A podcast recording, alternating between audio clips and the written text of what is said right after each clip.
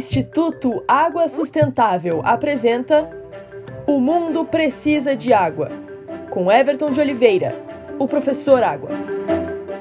Em nosso programa Porque o Mundo Precisa de Água no YouTube, entrevistamos o engenheiro Eduardo San Martin, presidente do Conselho de Meio Ambiente da Fiesp, a Federação das Indústrias do Estado de São Paulo. Ele nos disse, abre aspas, o empresário hoje percebe mais do que nunca que poluir é um mau negócio financeiro. Ou seja, lançar poluentes no ar, na água ou no solo muitas vezes significa jogar dinheiro fora. Porque muito daquilo que se lança pode retornar ao processo produtivo, representa a possibilidade de não se gastar mais. Fecha aspas.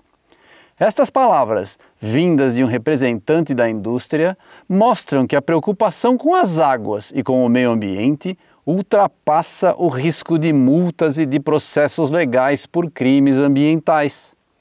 A proteção às águas e ao meio ambiente tem importância direta nos resultados financeiros da empresa.